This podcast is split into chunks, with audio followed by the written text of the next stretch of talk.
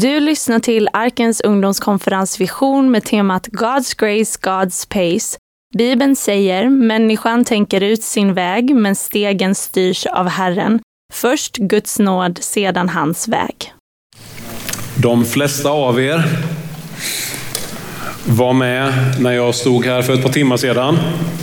Det är inte så mycket som har förändrats sedan dess. Fortfarande en fru, fortfarande ett barn. Amen. Men jag har fått säkra uppgifter om att både fru och barn sover nu i alla fall. Så det är ju någon slags förändring. Okej, okay. först lite repetition. För bara ett par timmar sedan så konstaterade vi svåra men också ljuvliga sanningar om Guds nåd. Vi kan summera den förra predikan på förra, kväll, eh, på förra mötet ungefär så här. Det är omöjligt att prata om Guds nåd innan man har pratat om människans synd. Men det är idiotiskt, dåraktigt och tjänstefel av oss som kristna att prata om människans synd utan att sen prata om Guds nåd. Det finns ingen poäng alls att banka diagnoser i huvudet på folk om man inte sträcker fram medicinen samtidigt. Doktor Paulus behövde först sätta diagnosen på vad som stod fel till hos oss innan han därefter kunde ge oss medicinen, nåden som vi behöver. Och Guds nåd, det är det kärleksfulla sättet som han möter oss på när vi har insett vår synd, vi har insett vår otillräcklighet inför honom. Men Guds nåd är inte bara en tanke. Guds nåd är personen Jesus Kristus. Den kristna tron det är inte en uppsättning med läror endast ihåligt som man ska följa och ge sin lydnad till. Utan den kristna tron är att leva i kärlek, i vördnad och i total hängivenhet till personen Jesus.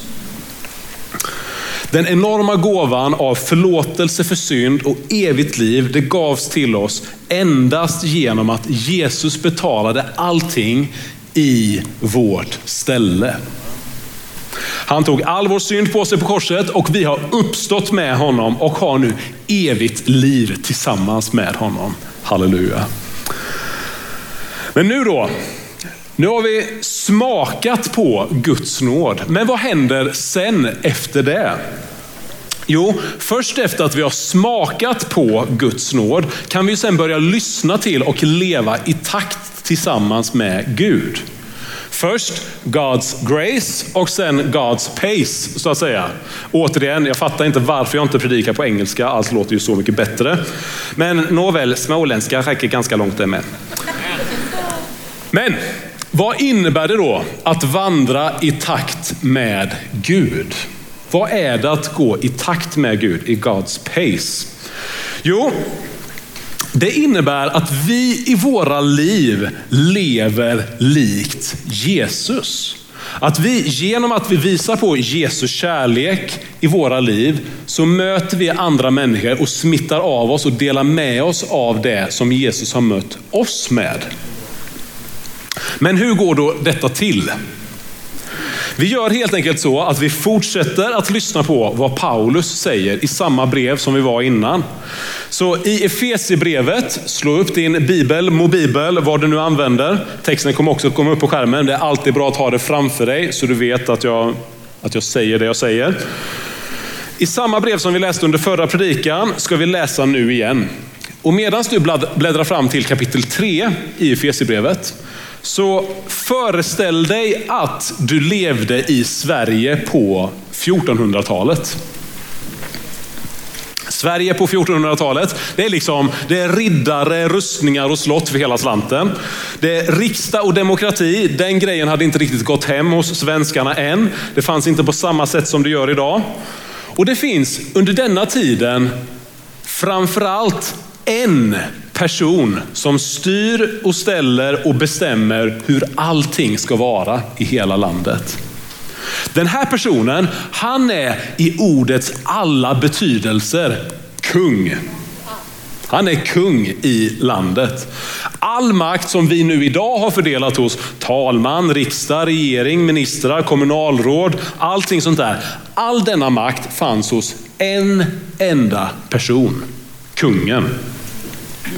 Och tänk dig nu, tänk dig nu att du är barn till denna kungen. Du är son eller dotter till kungen, vilket gör dig till prins eller prinsessa, kronprins, kronprinsessa i den kungliga familjen i Sverige.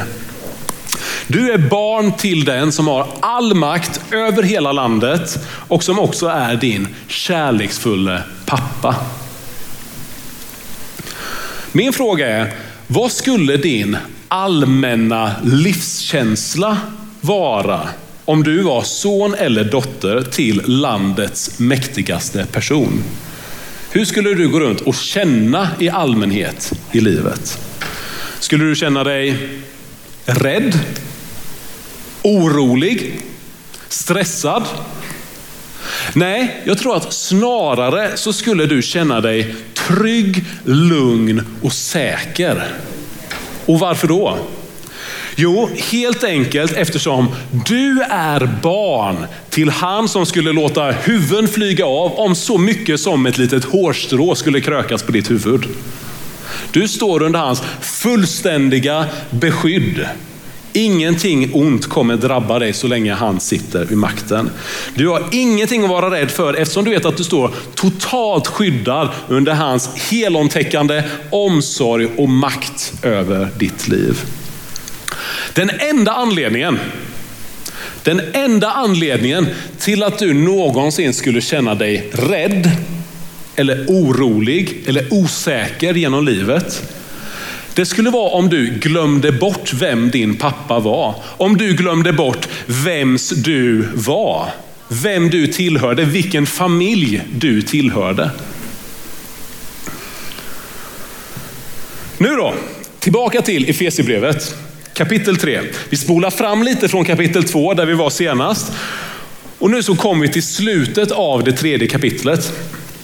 Nu ska vi läsa några verser som är precis i liksom skarven mellan kapitel 3 och kapitel 4.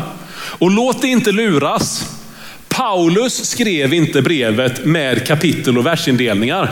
Det var tjommar på 1000 och 1500-talet som satte dit kapitel och verser. Och det är ju hjälpsamt ibland, för man kan inte, alltså folk på medeltiden insåg så här, när man sa, ja men ni vet, någonstans halvvägs i Jesaja så står det så här och folk sitter liksom och bläddrar i 20 minuter och vet inte riktigt var man är någonstans. Så det var ändå, det var ändå liksom praktiskt att sätta in det. Men Paulus skrev detta som ett sammanhängande brev. Så vi ska inte luras av att, okej, okay, här kommer någon helt ny tanke. Utan vi ska nu läsa verser som går mellan både kapitel 3 och kapitel 4 som en sammanhängande text. Och då läser vi nu från kapitel 3, vers 20 och vidare in i de två första verserna i kapitel 4. Och texten kommer upp på skärmarna nu också. Och där står det så här, och vi läser och tror på Guds ord i Jesu namn. Gud som kan göra långt mycket mer än allt vi ber om eller tänker oss genom den kraft som verkar i oss. Hans är äran i församlingen och i Kristus Jesus genom alla generationer i evigheters evighet. Amen. Därför uppmanar jag dig, eller er, jag som en fånge i Herren, att leva värdigt den kallelse ni har fått. Var alltid ödmjuka och milda, var tålmodiga och ha överseende med varandra i kärlek. Okej, okay. vad är det Paulus gör här när han skriver? Vad är det han försöker förmedla? Vad är det han försöker säga? Det första han säger, det är att han beskriver vem Gud är. Han beskriver hur kolossalt mäktig och stor Gud är. Han kallar Gud han som, är långt, han som kan göra långt mycket mer än allt vi ber om. Och han beskriver hur stor hans kunskap är. Han som kan göra långt mycket mer än allt vi kan tänka oss. Och sen säger Paulus ett därför.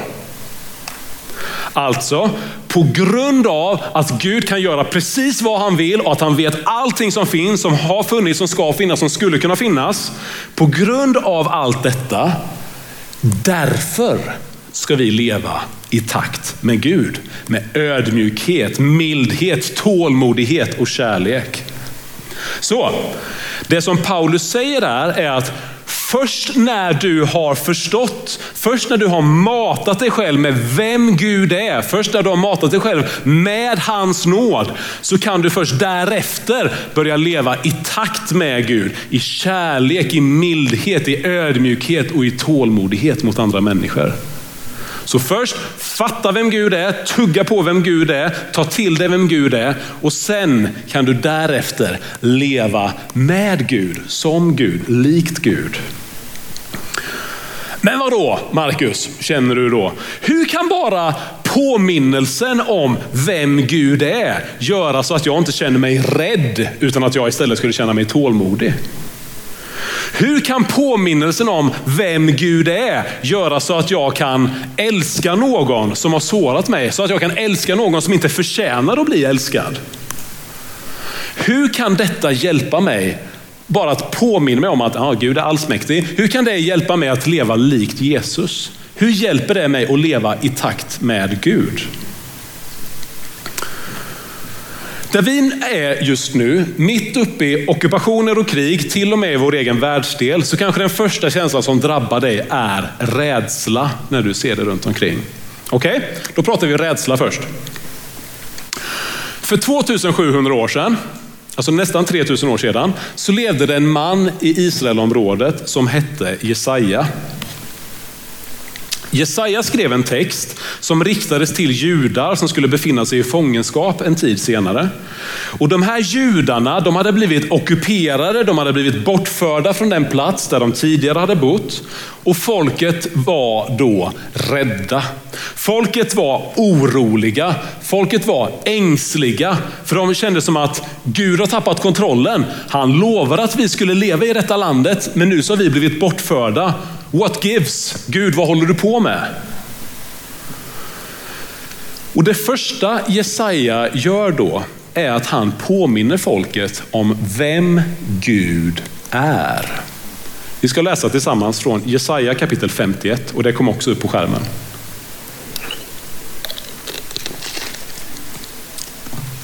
Jesaja skriver, och det är Gud som talar. Jag, jag är den som tröstar er. Vem är då du? Att du är rädd för människor som ska dö. Människobarn som torkar bort som gräs.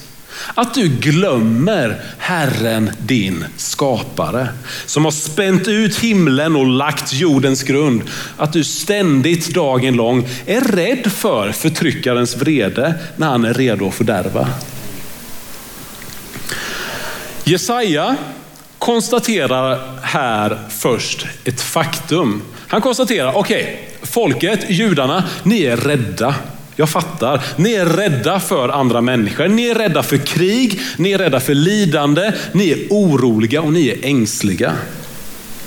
Men vad säger Jesaja mer i texten? Jo, han säger folket är rädda eftersom de har glömt bort Gud.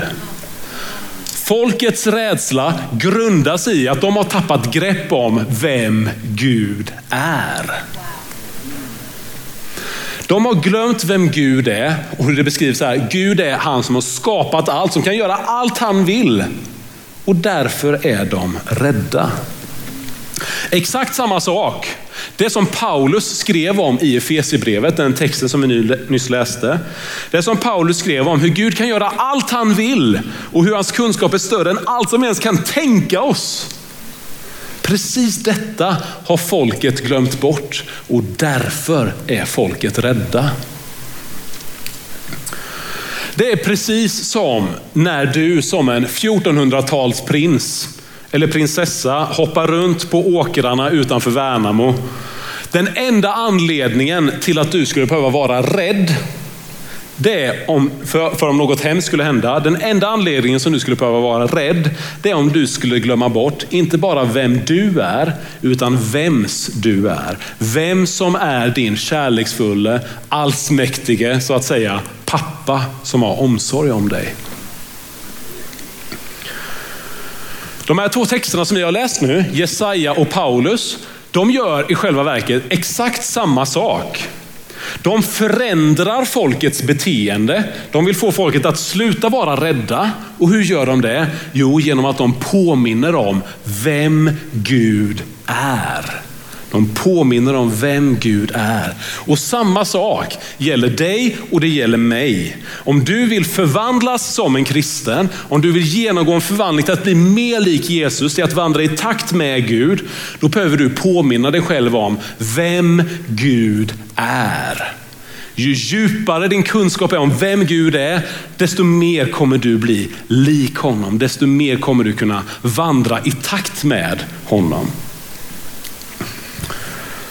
Den enda fungerande motivationen så att säga för att du som kristen ska kunna förvandlas, det är om du påminner om vem Gud är som din fader och vem du är som Guds barn.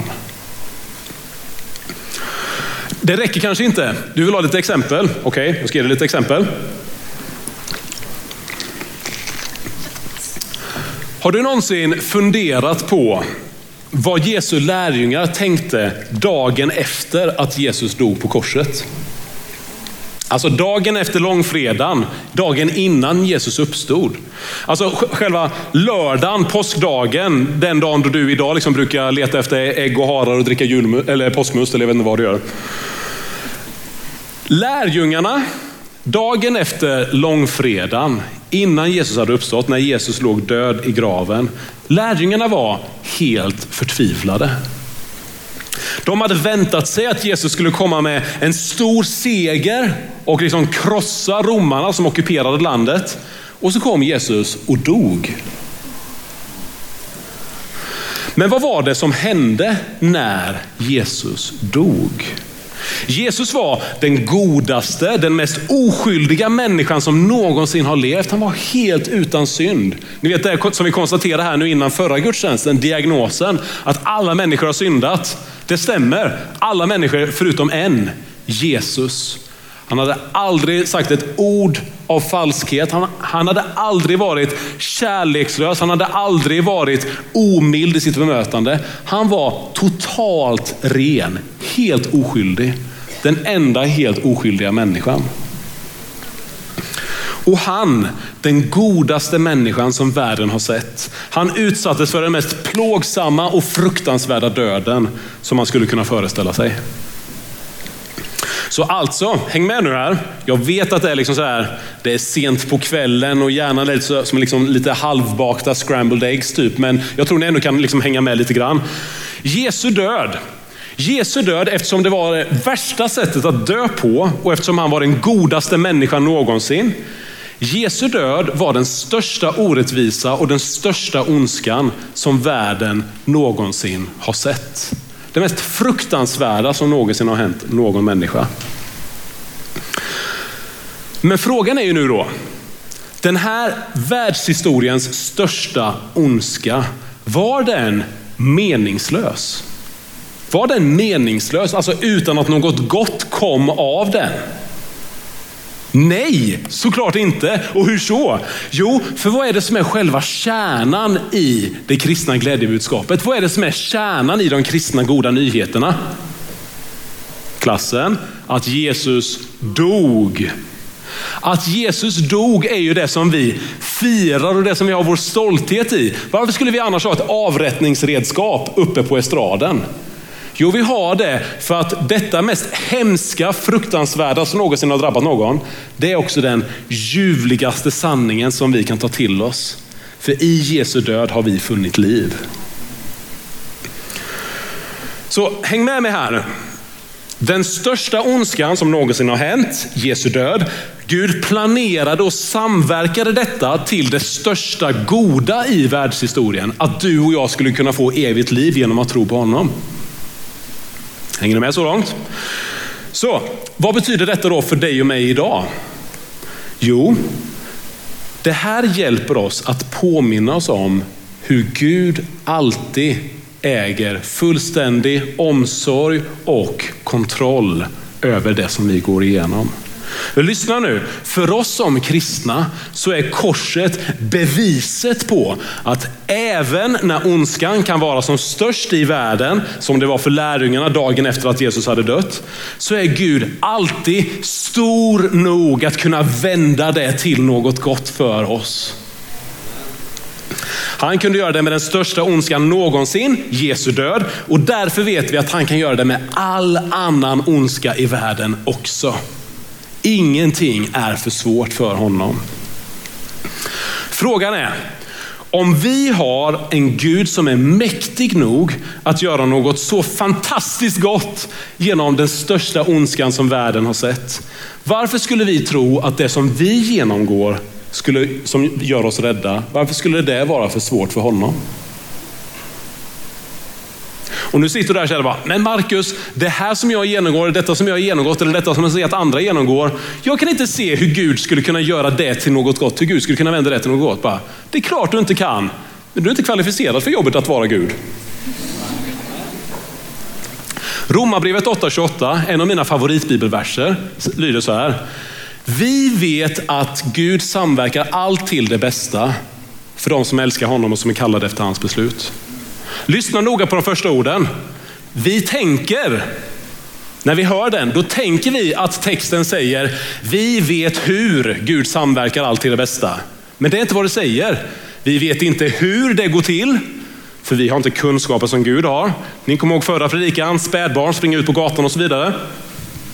Vi vet inte hur det går till, men vi kan lita på att det går till så.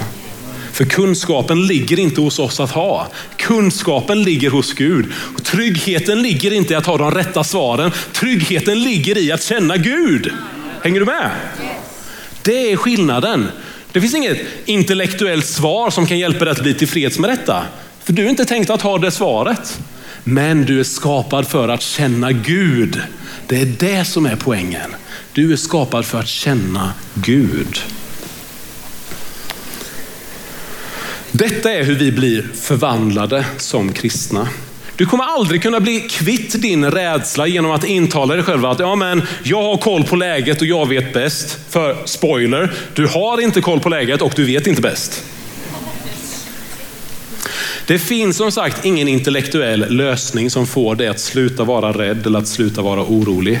Det du kan göra, det är att du kan lyfta blicken, påminna dig om och se på Jesus.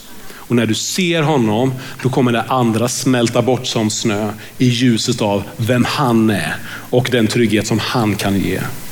Inte alla svaren så som du skulle önska, men tryggheten som övergår allt vårt förstånd. När vi litar på, som Paulus sa, han som kan göra långt mycket mer än allt vi ber om och allt vi kan tänka oss. Men du kanske inte brottas med rädsla. Du kanske brottas med förlåtelse. Du kanske brottas med att förlåta någon. Du kanske har blivit sårad djupare än vad du trodde var möjligt att gå igenom. Du kanske har genomlidit något som var att han som du tänker på nu när jag säger detta, han ska minsann aldrig få en andra chans. För det som han gjorde mot mig, det var helt oförlåtligt. Hur kan man då älska någon likt Jesus när en person inte ens förtjänar att bli älskad?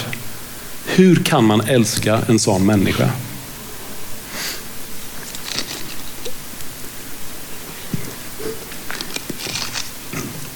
Det är mitt fel. Jag åt korv och godis innan jag gick upp här så då blir man törstig efter ett tag. I min och min frus vigselringar så har vi graverat ett bibelord. Bibelordet kommer upp, eh, nej kommer inte upp på skärmen, det gör det kanske inte. Jag hade för mig att jag lagt in det. Never mind. Romarbrevet 15 och 7. Ta därför emot varandra så som Kristus har tagit emot er till Guds ära. Det är mitt och min frus bibelord som vi vill ha som signum i vårt äktenskap. Men jag måste ju bekänna, ibland är det så att jag kommer hem trött från jobbet.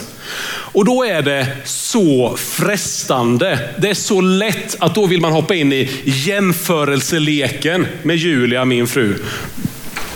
Och då vill man med noggrannhet minsann väga här. Okej, okay, jag har gjort så här mycket bra grejer idag. Du har gjort bara så här mycket grejer. Nu ska vi minsann se vem är mest förtjänt av lite slapptid på soffan och vem ska få gå och göra alla de andra sysslorna så att det liksom väger upp jämnt på skalan här ungefär nu.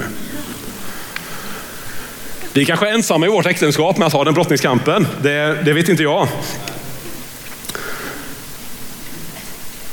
Så tror jag ändå att alla vi människor i någon utsträckning gör i oss själva.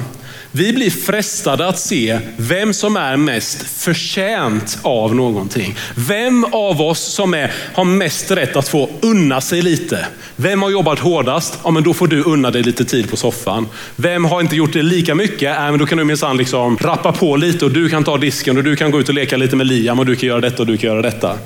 Så att man kommer liksom, det blir en bra balans. Så här, du har gjort si och så mycket, jag ska göra si och så mycket. Ja, bra. Men vad ser vi i den versen som jag nyss läste från Romarbrevet? Jo, där står det att jag då i relation till min fru Julia, jag ska ta emot Julia så som Jesus har tagit emot mig. Så okej, okay, hur har Jesus tagit emot mig? Om vi ska rätta oss efter detta bibelordet. Jesus kom inte hem från jobbet till mig och sa, okej okay Marcus, nu ska vi se. Har du checkat av alla punkter på listan med vad du skulle göra här hemma? Har du gjort det? Ja men bra. Då har du gjort dig förtjänt av att unna lite tid på soffan och vila lite grann. Nej, Jesus kom hem till mig och sa någonting i stil med så här. Okej, okay, Marcus, du har eh, sprängt ugnen, du har dammsugit katten, bränt fast riset, målat på tapeterna, klippt sönder mina kläder, kört disken i tvättmaskinen, tvätten i diskmaskinen, eldat upp tvn och kraschat bilen. Men, trots att du har gjort all den här skiten, så förlåter jag dig. Lägg dig på soffan så städar jag upp detta och fixar detta istället. Det är hur Jesus har tagit emot mig som har kraschat bil och eldat tapeter och allt vad jag har gjort. Du har säkert också gjort någon av de grejerna med. Så har Jesus tagit emot mig. Ska jag då se om Julia är förtjänt av något när Jesus, är, när Jesus har gjort så mycket för mig helt oförtjänt? Ska vi då prata om förtjänster? Det är precis som om jag, när jag av Jesus har blivit förlåten miljonskulder, att jag skulle hålla fast vid ett litet utlägg, ett ICA-kvitto på 12,50 och säga Julia, du behöver faktiskt betala de här 12,50 för det är pengar som jag låg ute med dig och så, men nej. För när Jesus, han, och Jesus har faktiskt gjort precis denna liknelsen i evangelierna.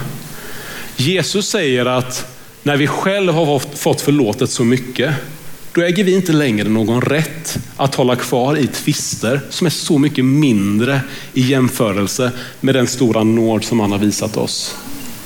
Eftersom Gud har förlåtit mig en sån enorm skuld av min synd som jag har begått mot honom.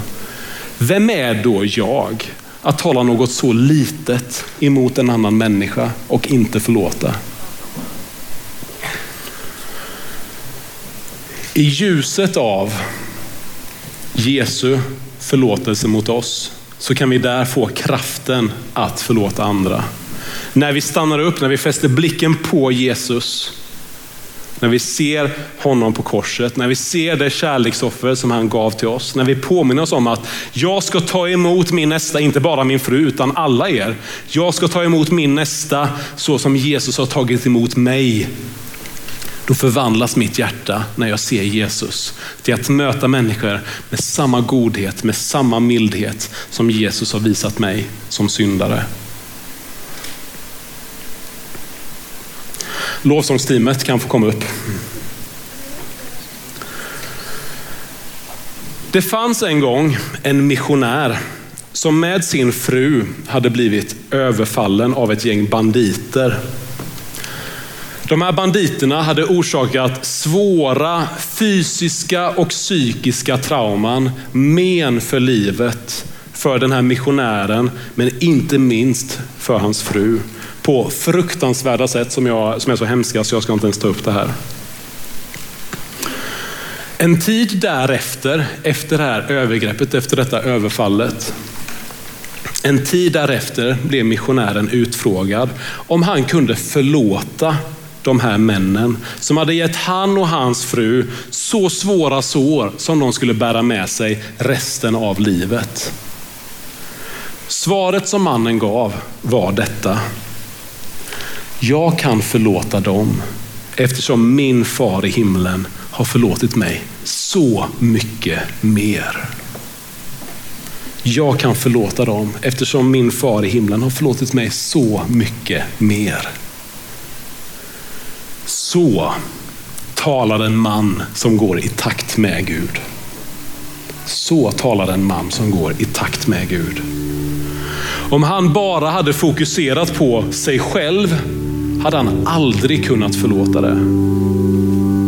Men när han såg Jesus, när han påminde sig om vem Jesus är, vad Jesus har gjort, hur Jesus har tagit emot honom, då förvandlades hans hjärta av Guds nåd till att kunna gå i takt med Gud, leva likt Jesus och förlåta så som han själv hade blivit förlåten.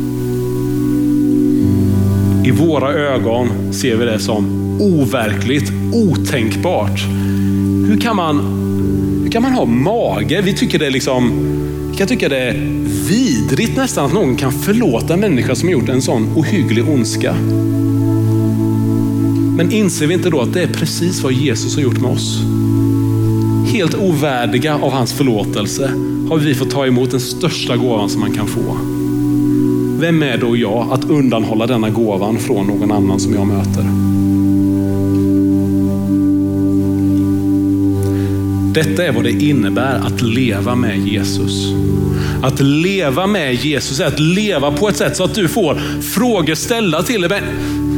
Benny, hur kan, du känna, hur kan du vara så lugn? Hur kan du vara så orädd i mötet med att ryssen kommer vilken sekund som helst? Hur gör du för att stå pall när allt detta händer? Och då kan Benny lugnt och tryggt säga, min far i himlen, han kan göra långt mycket mer än allt jag ens kan tänka mig. Ska jag då vara rädd för Putin? Skitsnack. Han är allsmäktig, inte Putin, alltså Gud. Gud är allsmäktig. Syftningsfel. Gud är allsmäktig och han är inte bara allsmäktig och stor, utan han är också en intim far med omsorg, med kärlek om dig och mig. Han har inte för en millisekund tappat greppet om ditt liv. Han är nära där i varenda sekund, i varenda steg så leder han dig med sin goda faders hand. Du kommer aldrig vara utanför hans omsorg. I Hebreerbrevet, en bok i Nya Testamentet, så står det i kapitel 2 en uppmuntran till de som läste brevet första gången, som var en grupp kristna som blev förföljda för sin tro. De var frestade att liksom avsäga sig Jesus, att sluta tro på honom för att de inte ville lida så mycket som de gjorde. De genomgick plåga, svårigheter, blev övergivna av sina familjer. Och hur uppmuntrar då författaren dem? Jo, han säger, vi tror på, det här är Hebreerbrevet 2, vers 8, 9 och 10. Han säger, vi tror på en Gud som har lagt allting under Jesu fötter. Alltså att Gud har tagit hela universum och lagt det så att allting är under Jesu makt. Jesus äger total kontroll över alla makter i hela världen, inklusive de som förföljde dem. Och så säger han, än ser vi inte, vi ser inte just nu, vi ser inte just nu hur alla de här sakerna är lagda under hans fötter.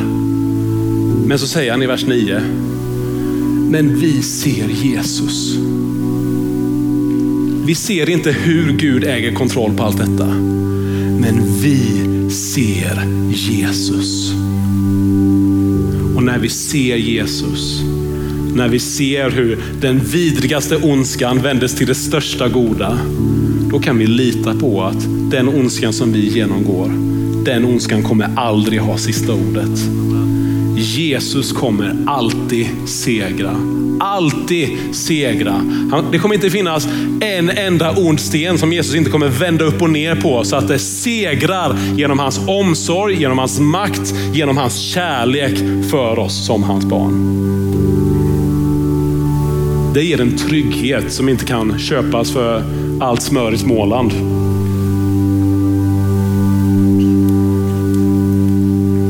Och när Simon får frågan, Simon hur kan du vara så god mot människor som du möter?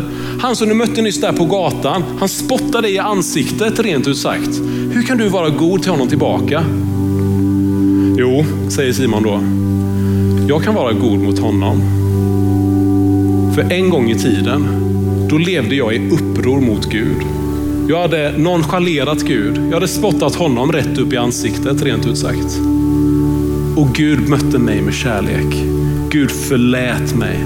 Han tog all min synd, lade den på sig själv och sa, jag förlåter dig. Vem är då jag att inte förlåta den som har gjort något ont mot mig? Jag vill ta de sista par minuterna till att bara läsa ett par bibelord för dig och påminna dig om vem Gud är. Smaka på de här orden, fundera på vad gör det med dig? Vad gör det med dig om du väljer att älska den Gud som har talat ut de här orden? Jesaja 40, 28. Vet du inte, har du inte hört att Herren är en evig Gud som har skapat jordens ändar? Han blir inte trött, han mattas inte. Hans förstånd kan inte utforskas. Jesaja 43, vers 2 och 3. Om du går genom vatten är jag med dig. Eller genom strömmar så ska de inte dränka dig. Om du går genom eld ska du inte bli svedd. Lågan ska inte bränna dig. För jag är Herren din Gud. Jesaja 46, vers 4. Jag är densamme tills ni blir gamla och jag ska bära er ända tills ni blir grå. Samma kapitel, vers 10. Mitt beslut ska förverkligas. Allt jag vill kommer jag att göra. Första Mosebok 50, vers 20. Det som människor menar för ont menar Gud något gott genom.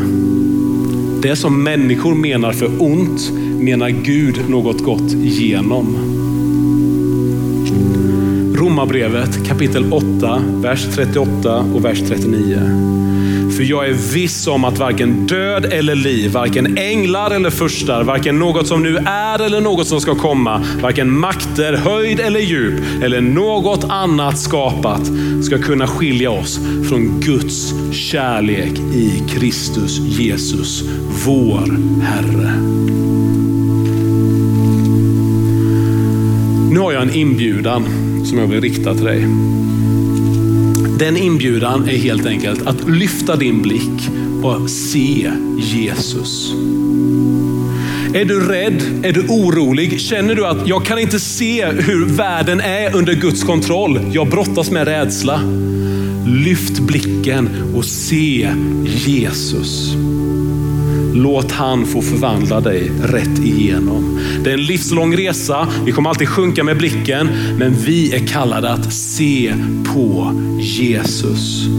Låt din kärlek till Jesus, låt din tacksamhet över vad han har gjort få vara det som förvandlar dig till att leva ett liv likt honom, likt hans. Men så sitter du kanske här som känner att detta bara flyger över huvudet. Det här går inte in. Du känner att detta inte når fram. Markus står där och rabblar om saker som bara är en omöjlighet för dig. Då tror jag att Gud vill säga till dig, börja inte gå. Stanna och smaka igen på min nåd. Ta emot och smaka på hur jag, för att jag älskar dig så mycket, har tagit all din synd. Alla de gånger då du har gjort fel alla gånger du inte har lyssnat till mig, alla gånger du inte har älskat mig. Kom, smaka igen, ta emot nåden. Lev i min nåd.